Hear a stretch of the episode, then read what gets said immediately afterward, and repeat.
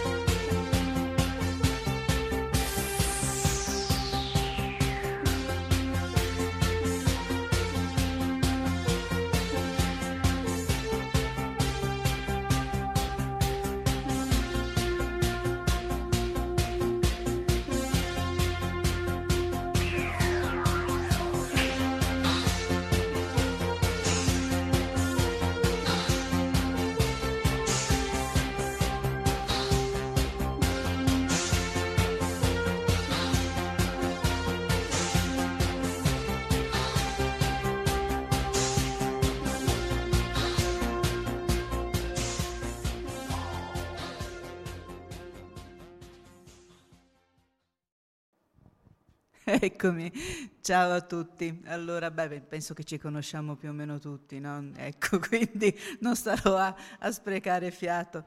Eh, dico soltanto nome e cognome, ma tanto loro l'hanno già detto, sono Fabiana Redivo. Normalmente scrivo fantasy, mm, però da un po' di tempo, da quasi un anno a questa parte, sono stata coinvolta in una nuova avventura con una, con una casa editrice con cui ho collaborato per altri motivi, e cioè ehm, ho collaborato per letteratura per ragazzi. E in pratica la, eh, Thomas Dree, che mh, mm, è l'editore, mi, mi commissionava dei eh, romanzi fatti ad hoc proprio per intervenire nelle scuole, ehm, porre l'accento su un problema che poteva essere, non so, ehm, l'ecologia oppure ehm, l'approccio con la storia eh, per ragazzi delle scuole medie eh, i ragazzi leggevano il libro durante il tes- l'anno scolastico e poi eh, avevo un incontro assieme a loro e si faceva anche eh, eventualmente una gita nei posti che erano più adatti a... Ehm, che venivano rievocati da, da, appunto dai, dai romanzi. Qualcosa, un libro è fantastico, una serie è fantastica, eh, con il fantasy naturalmente si può fare il viaggio nel tempo, però tutto ciò che è eh, era storia, in effetti sono, dovuta, sono dovuta andare a, ehm, a leggermela molto, con molta cura perché i riferimenti storici dovevano essere accurati. Dove non potevo trovare eh, la ricostruzione storica, lì intervenivo con la fantasia, ma ai ragazzi è stato detto, quindi loro hanno imparato anche ad andare a cercare nei testi che leggono quanto di ehm, ehm, oggettivamente eh, credibile ci sia e quanto invece può giocare la fantasia eh, in quello che, che vanno a, poi a, a guardare. E, oltre a questo ha detto, beh senti guarda io adesso sto per mettere in piedi una collana invece di romance ehm, e siccome mi sono trovato bene a collaborare con te, se vuoi venire io um, se vuoi scrivere un testo per, per, questa collana io ci starei. Guarda che io veramente di romance ne ho scritto soltanto uno e, e non è stato neanche un, propriamente un romance perché non lo è davvero, eh, non so se, se, posso esserti utile o meno, ma no, dai, provaci, insomma, vediamo. Deve avere que- queste caratteristiche, ci metti un po' di paranormal, così ti trovi un po' più a casa tua, però provaci. E così è nata la, la caramella numero uno, io la chiamo la caramella numero uno. Io no, non so l'inglese, quindi non saprei neanche leggere, le, leggo Lord Hughes, ma non so proprio se è giusto. È giusto? No? Hughes con ho detto giusto, magnifico. E mi sono quindi confrontata con l'ambientazione Regency perché doveva essere ambientato in quell'epoca eh, tra il 1810 e il 1820, 25, qualcuno tira fino al 30, eh, in cui c'è il periodo della reggenza e mi sono confrontata con un tutta una, una, serie di eh, appassionate di questo periodo che vanno in cerca di tutti i particolari più incredibili, il centrino sul vassoio, il tipo di tazze e come si conteggiavano e i titoli nobiliari. Io onestamente, venendo da un, un, un tipo di ambientazione dove due boccali di birra fanno la differenza, mi sono trovata un momentino così spaesata e spiazzata ho detto guarda, se vuoi io ci provo, la storia ce l'ho in mente, però un po' devi, lasciare, devi lasciarmi libera di gestirmela a modo mio. Allora fa, vai. Così è nata questa storia che è, è ambientata appunto eh, agli inizi del 1800. Avevo dei cliché da, con cui giocare, quindi dovevo trovare la, don, la, la giovane eh, che mm, lotta contro i pregiudizi e però eh, deve adeguarsi, però non è proprio così, eh, deve trovare la sua identità, deve in qualche modo affermare se stessa, deve crescere in qualche modo, ma deve saper far sognare anche le, autrici, le lettrici romantiche. Così ho, ehm, sono andata in cerca di qualche cosa che potesse ehm, farmi divertire, perché se non mi diverto io non riesco a scrivere, ecco, quindi eh, va bene un po' eh, dire, off- offrire l'occasione di, di, scrivere qualcosa di, di un genere che, che, che, non conosco, però mh, mm, doveva essere anche, il, il divertimento di fondo non doveva mai mancare. Così ho tirato fuori un po' di libri che avevo a casa, eh, sono andata a guardarmi un po' la storia della Compagnia delle Indie Orientali, e in base a quello che ho trovato sulla Cina, su quello che succedeva, sulla, sui commerci con l'oppio, ehm, sui contrabbandi vari, eh, ho creato questo personaggio, ho detto vabbè io ti creo questa nobile duchessa che il mondo eh, Regency è popolato di duchi che non esistono e qui arriviamo all'osservazione di Emanuele di ieri a proposito del fantastico, cioè nel momento in cui io invento un qualche cosa, un qualsiasi particolare all'interno di qualche cosa che potrebbe essere reale, effettivamente creo qualcosa di fantastico, un mondo fantastico già c'è. E, e, quindi ho creato questa, questa, nipote di un duca eh, che in realtà è nata in Cina per un, qualche, per un motivo, ehm, è, um, pien- cioè è, nata in una, una, una condizione molto semplice, eh, vive in maniera molto semplice, eh, poi per una serie di traversie arriva in India, viene affidata a una famiglia, ehm, cresce in India, poi alla fine finisce, torna, torna. Deve tornare, deve andare in quella che dovrebbe essere la sua madre patria, e cioè arriva in Inghilterra. Naturalmente portandosi dietro un retaggio completamente diverso, per cui non è abituata a stare eh, in un castello inglese, non è abituata a quelle che sono eh, alla convenienza eh, eh, tipica del, di, di queste atmosfere e fa delle cose folli. E questo naturalmente mi aiutava a giustificare molte inesattezze da parte mia. Mi sono divertita molto perché eh, è stata eh, un, un'operazione eh, allegra. Eh, l'atmosfera in casa Dri è molto simpatica e molto eh, familiare ed era qualcosa a cui ero abituata e ci tenevo molto E, ehm, però ha avuto successo perché stranamente questo romanzo che io considero una caramella rispetto a quello che sono abituata a scrivere abitualmente è, è arrivato tra i primi mm, libri venduti su Amazon in classifica, nella classifica generale Amazon.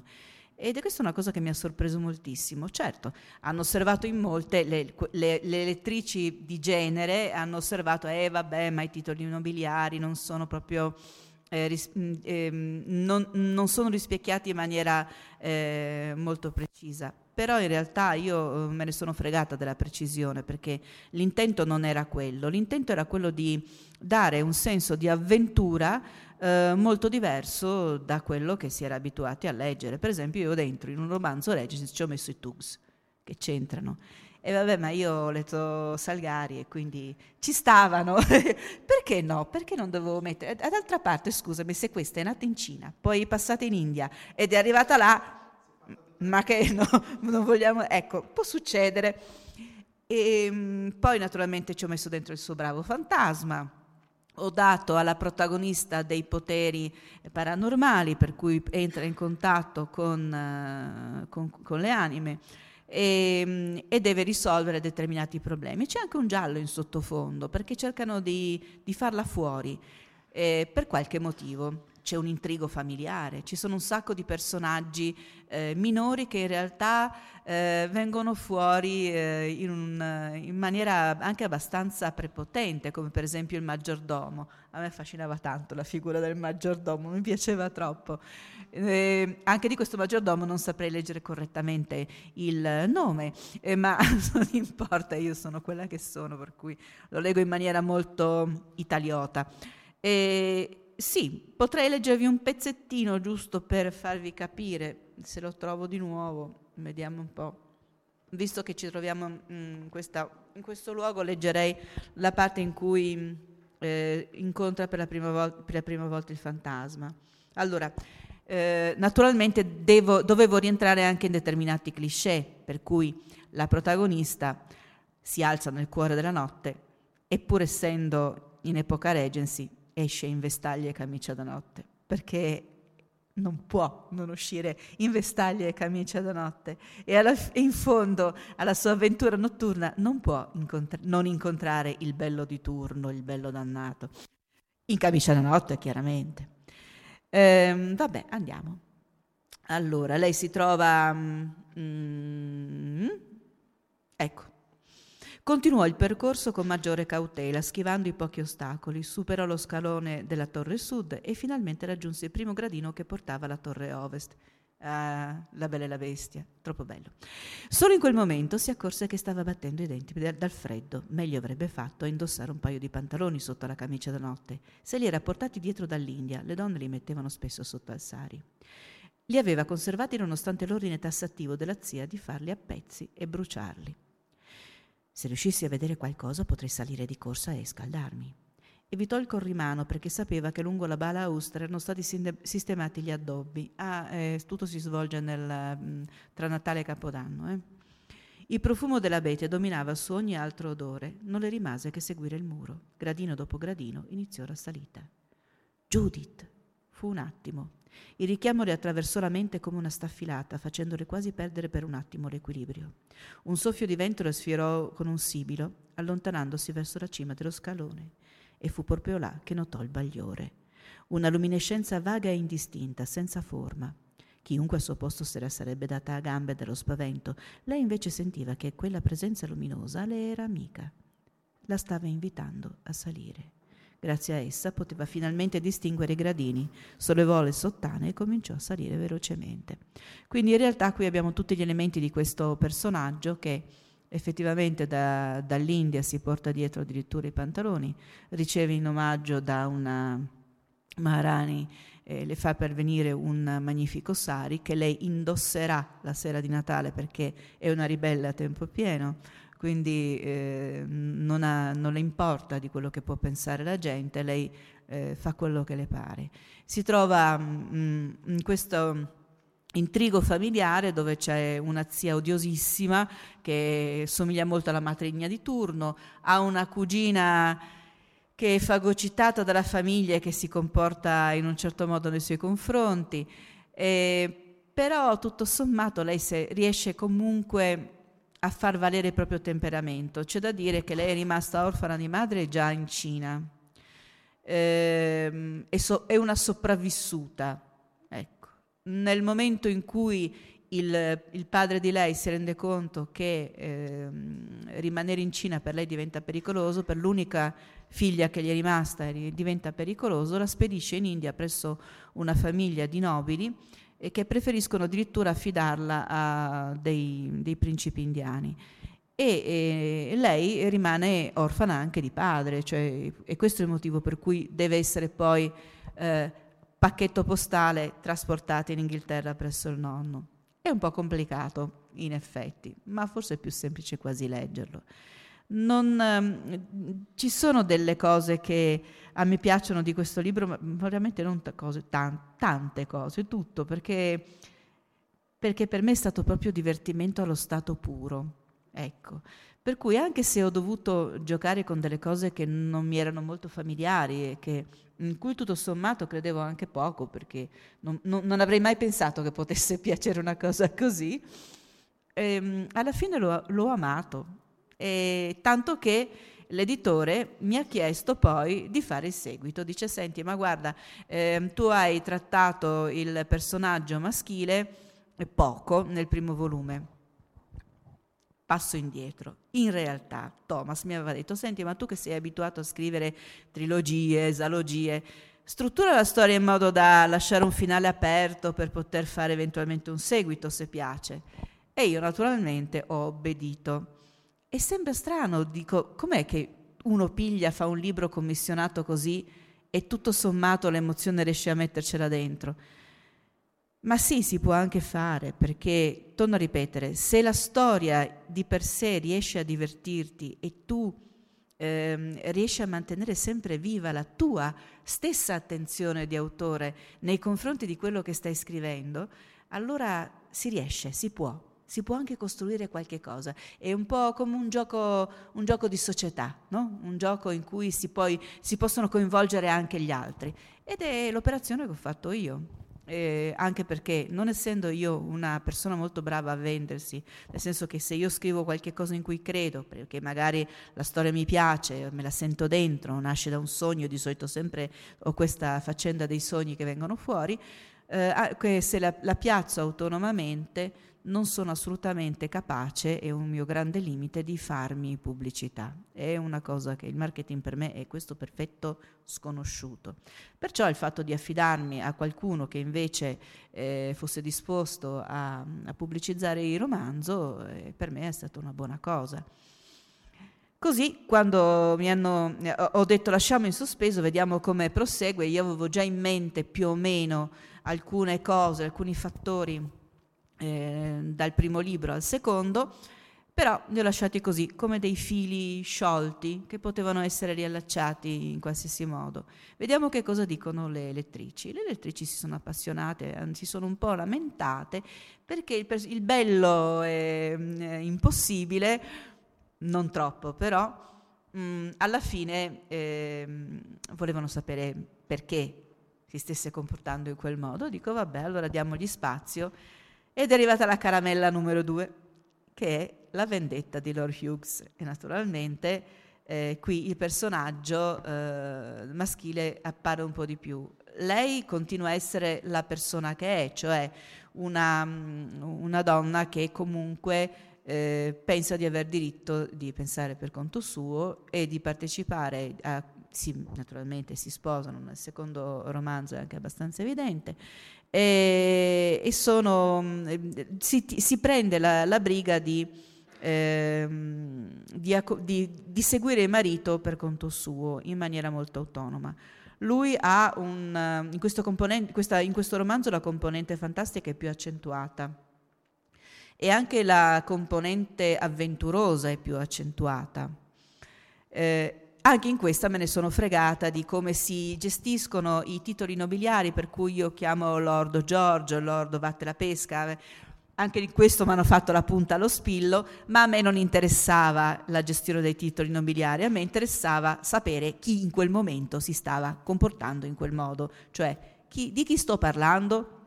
Io, si chiama George e mettiamoci Lord George, così evito di fare eh, troppa confusione. E così ho fatto questo romanzo che in realtà eh, ha un sapore molto, molto salgariano per certi versi perché sposto l'avventura addirittura in India, ci ho messo dentro dei pirati, ho dato un, una connotazione completamente diversa ed effettivamente eh, se noi andiamo, qui siamo a fine marzo del 1816, come si dice? Si scrive Plymouth e si legge Plymouth. Ah, oh, grazie. Ok, allora finalmente lo posso pronunciare giusto.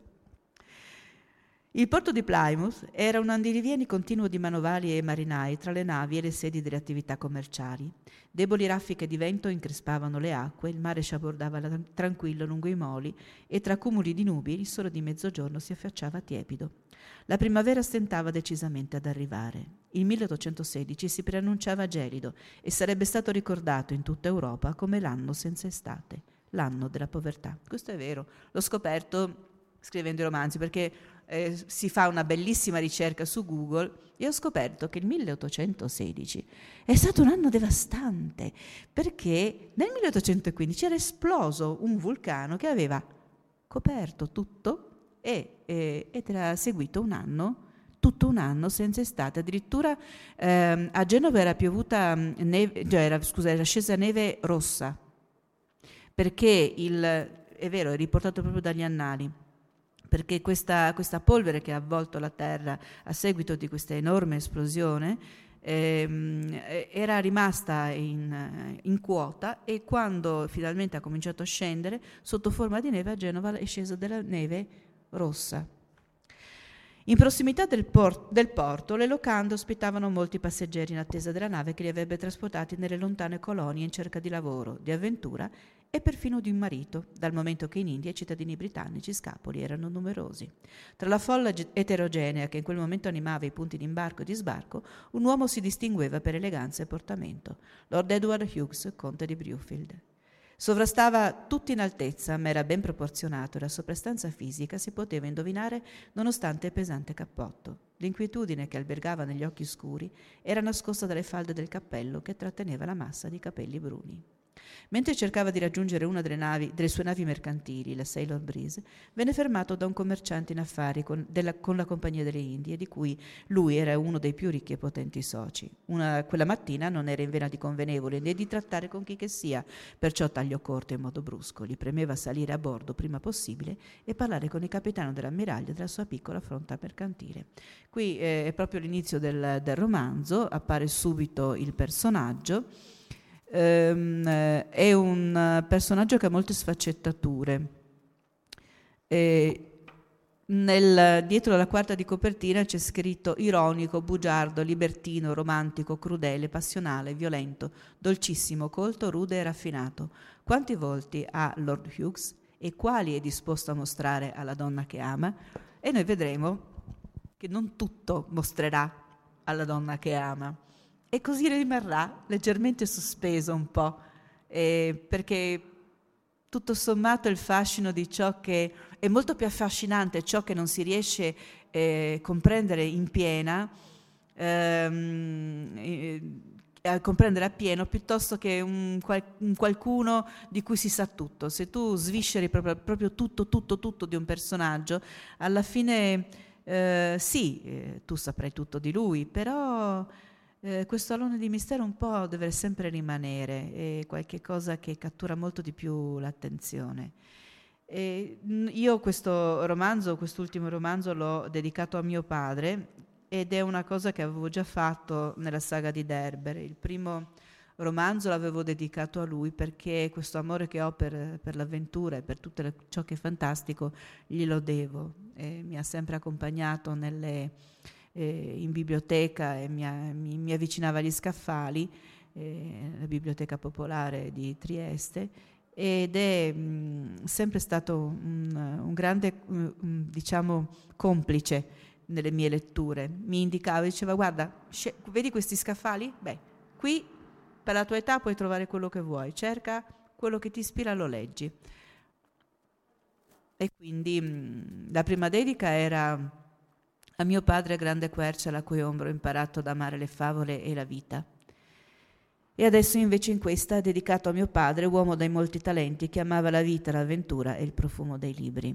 Effettivamente eh, tutto quello che è mia, il mio sogno, il mio modo mh, di vedere le cose, lo devo a lui, ma non mi ha plagiata, mi ha sempre lasciata libera di essere ed è sempre stata una cosa che io mi sono tenuta molto stretta.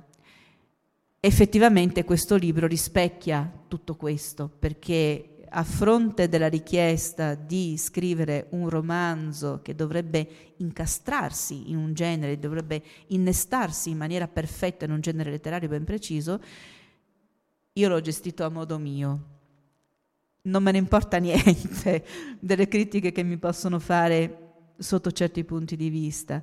Mi interessa invece che sia scritto in, in, sia scritto in maniera leggibile, insomma, ecco, che non sia eh, scritto male, ed è un appunto che nessuno mi ha mai fatto, nel senso che mi hanno eh, fatto eh, delle osservazioni di altra natura, ma non questa. E per me già questo è un buon obiettivo.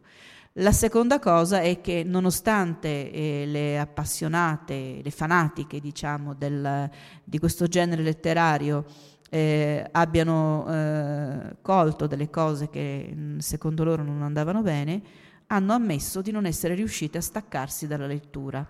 E per me questa è una grande vittoria, perché se già se una persona che, un, un lettore, un, una lettrice in questo caso, che è appassionato di un certo genere letterario, non riesce a fare a meno di arrivare in fondo a quello che ho scritto, vuol dire che ho scritto col cuore comunque. Quindi ci troviamo all'interno di un qualcosa di commissionato che alla fine col cuore comunque è stato scritto e che è riuscito a catturare l'attenzione in ogni caso eh, del pubblico. Dentro qui trovate di tutto, dal, dalla maledizione che ha questo addosso questo Lord Hughes, ehm, che in qualche modo si ripercuote sulla moglie che sarebbe la protagonista del primo libro, mh, mm, per qualche motivo riecheggia un po' i pirati dei Caraibi, ri- richiama eh, Salgari, eh, richiama, non so, eh, i, i, pirati di Monpracem, richiama tutto quello che volete. Eh, all'interno c'è anche un, un, pirata molto particolare che è nato grazie a un'amica eh, france- italo-francese che ho a, a, Trieste. Ho chiesto, dico, senti Marisma, eh, se tu dovessi mettere un pirata francese, che, che, che, un corsaro in particolare, che poi diventa pirata per eh, tutta una serie di circostanze, eh, tu mh, mm, da dove lo prenderesti? Da che zona della Francia? E fa, ma no, ma sei malò, no? Fabiana, cioè di pazienza, vai lì. E quindi eh, mi, ha da, mi, ha dato tutta una serie di, eh, di indizi eh, da seguire, io li ho seguiti ho creato questo personaggio ed effettivamente le lettrici hanno cominciato a scrivere ma questo pirata, ma perché l'hai lasciato così? Ma cosa fa? Ma cosa combina? E quindi adesso toccherà prendere in mano, perché l'editore chiaramente da bravo, eh, da bravo editore mh, mm, mi fa, ma senti dai questo pirata prendiamolo in mano, no? La saga familiare di, mm, di, di questa Judith eh, continua ancora e il personaggio di Judith verrà messo da parte, tanto la sua storia è conclusa e non ha senso scrivere altro. Però la cugina che all'inizio sembrava tanto spocchiosa, tanto... E questa avrà... Mh, mm, si riscatta in un certo senso forse, anche se non del tutto, eh, però ha i suoi perché, cioè il motivo mm, per cui si comporta in un certo modo salta fuori. Eh, e quanto ancora? Ah, ma sono stata brava, benissimo. Eh, c'è qualcuno che vuol fare qualche domanda? Perché io non avrei altro da dire. Niente? Sì. A questo sicuramente una sfida, sì, a me piacciono molto le sfide, mi piace molto mh, mm, eh, misurarmi con altri, con altri generi letterari.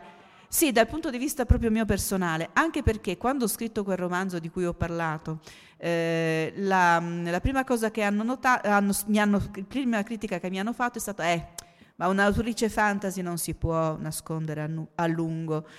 Eh, sì, prima o poi verrà fuori che lei è un'autrice fantasy e questo mi ha urtato molto. Mm, da più parti era, mi è arrivata questa, questa critica e sotto pseudonimo che non ho rivelato a nessuno, ho scritto un romanzo che col fantasy non aveva nulla a che vedere e nessuno si è accorto che io abitualmente scrivo fantasy, perché era una storia completamente diversa. Il mio editore che ha detto, ma senti, ma questa storia piace molto, perché poi ne abbiamo discusso, gliel'ho fatta leggere, l'ho tolto dal mercato, eh, glielo darò per la sua nuova collana di eh, contemporanei e uscirà di nuovo con il mio nome e cognome scritto sopra e mi toglierò il gusto di dire ragazzi, tante cose potete dire di me, che non, mi, non, riuscite a incasellarmi da qualche parte, che la mia fantasia vola, che magari in qualche modo forse non sarò perfetta nel gestire i titoli immobiliari, ma se volessi lo potrei anche fare perché comunque io ho studiato le cose che servivano per costruire questo romanzo e l'ho fatto. Però so scrivere anche altro e questo vuol dire che comunque so scrivere. Non, non c'entra niente, è proprio che ti appiccicano l'etichetta e tu quello devi scrivere e non ti puoi permettere perché altrimenti vai a, eh, mettere, eh, a metterti in uno stagno diverso, hai capito? Uh, stendiamoci, so, non so, prima leggo il libro di Emanuele, vedo un momentino e poi forse, forse vado avanti anche con quello, però intanto ho un racconto che si intitola La stirpe di Barastir, che eh, ricorda molto le, le, le, atmosfere di Conan il Barbaro, ed è, c'è questo personaggio femminile che è un mezzo demone mezzo strega, eh, molto particolare, è uscito in, un, eh, in, una piccola antologia di una, un editore triestino, 100 parole, e, però ho detto guarda, dico io ti do il racconto, però sappi che prima o poi questo diventerà un romanzo. E quello adesso lo sto riprendendo in mano per fare invece un romanzo fantasy vero e proprio. Ed è un personaggio molto particolare. Eh, sì, sì. E lì mi sono... So, vabbè, no, non vi dico niente, prima o poi uscirà, lo finirò e quello, quello, sarà la prima cosa che farò. Ecco, la, la, prima uscita sarà quella, nel fantasy, proprio fantasy puro, nient'altro. Ecco. E questo mi ha dato grande soddisfazione economica, devo dire la verità, perché ha venduto tantissimo, andavano addirittura dalle 50 alle 100 copie al giorno di questo in ebook ed è stato per me una, una, sorpresa immensa, anche perché essere nei primi eh, 10, 20, ma mi sembra di essere arrivati addirittura nono. Ero prima nel settore del paranormale e del fantasy, con questo, che è un, è un, cioè, per me questo non è un fantasy, rendiamoci conto, lo sappiamo, non prendiamoci in giro, questo non è un fantasy come lo intendiamo noi. È, una caramella che ti metti, è, la caramella incartata che metti vicino all'espresso no? Ecco, che puoi anche fare a meno. Sì, può avvicinare si vuole. Forse diciamo così che questo forse è un po' più fantasy dell'altro. È perché, perché ho detto, boh, vabbè, mo ci provo. questo infatti non è salito così in alto in classifica. Non so perché non acchiappa il, il genere fantastico. Caspita, eh, non penso che sto andando oltre, sì. Adesso lascio passo a tutti gli altri, scusate. Chiudo e se volete possiamo anche parlare in un altro momento. Vi ringrazio. Ciao a tutti. Avete ascoltato Fantascientificast, podcast di fantascienza e cronache della galassia, da un'idea di Paolo Bianchi e Omar Serafiti, con il contributo cibernetico del Cylon Prof Massimo De Santo. Potete seguirci ed interagire con noi sul nostro sito fantascientificast.it, su Facebook alla pagina Fantascientificast, su Twitter sul profilo at fantascicast, sul nostro canale Telegram t.me slash fantascientificast, sulla nostra community Telegram t.me slash fsccommunity. Se siete particolarmente timidi, potete utilizzare la vecchia, cara e affidabile posta elettronica, scrivendoci all'indirizzo redazione at fantascientificas.it. Tutte le puntate sono disponibili sul nostro sito, su Apple iTunes, su Spotify e su Podbean all'indirizzo podcast.fantascientificas.it. Se volete, potete lasciarci una valutazione a 5 stelle su Apple iTunes ed offrirci una birra romulana o un gotto esplosivo pangalattico, sostenendoci tramite una donazione PayPal utilizzando l'apposito pulsante sul nostro sito. Fantascientificast è una produzione amatoriale. Non si intende infrangere alcun copyright, i cui diritti appartengono ai rispettivi detentori. L'autorizzazione SIAE 5612I5359. Nessun byte e nessun tribolo sono stati maltrattati durante la produzione di questo podcast. Alexa 4 e l'equipaggio di Fantascientificast vi augurano lunga vita e prosperità e vi danno appuntamento alla prossima puntata lungo la rotta di Kessel.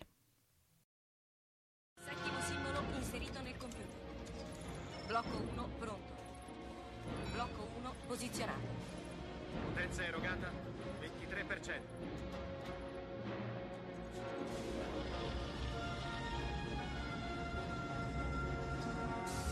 Così, Blocco 2 è pronto. attivato. Blocco 2 posizionato. Siamo al 35%. Arme rosse, evacuare l'area intorno allo Stargate. Liberate l'area, torniamo da voi, chiudo le porte. Andiamo, sbrigate! C'era quello sotto la grande pietra. Sì, mio padre lo trovò nel 1928. È fatto di un minerale che non si trova sulla Terra. Blocco 5 posizionato. 75%. Blocco 6 pronto. Blocco 6 posizionato. Non eravamo mai riusciti ad andare oltre nella sequenza.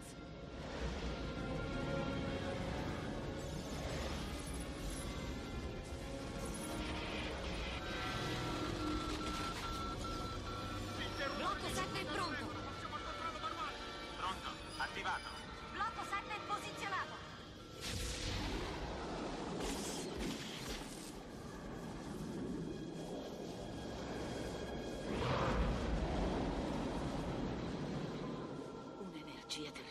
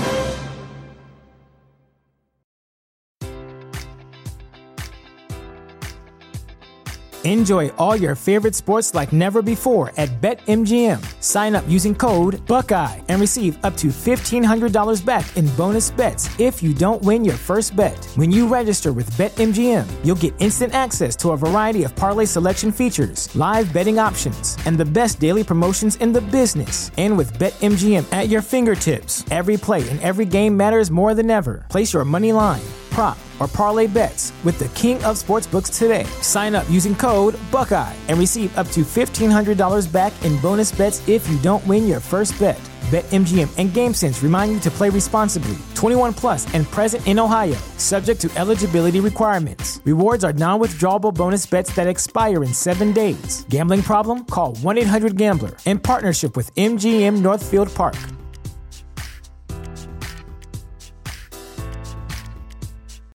Save big on brunch for mom, all in the Kroger app. Get 16 ounce packs of flavorful Angus 90% lean ground sirloin for $4.99 each with a digital coupon. Then buy two get two free on 12 packs of delicious Coca Cola, Pepsi, or 7UP, all with your card. Shop these deals at your local Kroger today or tap the screen now to download the Kroger app to save big today. Kroger, fresh for everyone. Prices and product availability subject to change. Restrictions apply. See site for details.